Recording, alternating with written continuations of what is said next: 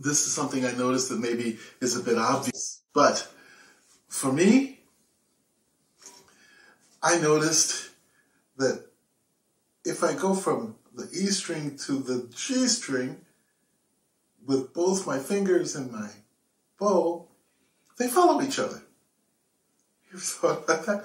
I mean, it's really silly, but they really do. I don't know, from my point of view, maybe they should follow each other.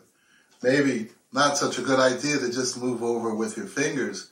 Maybe it's a better idea to follow.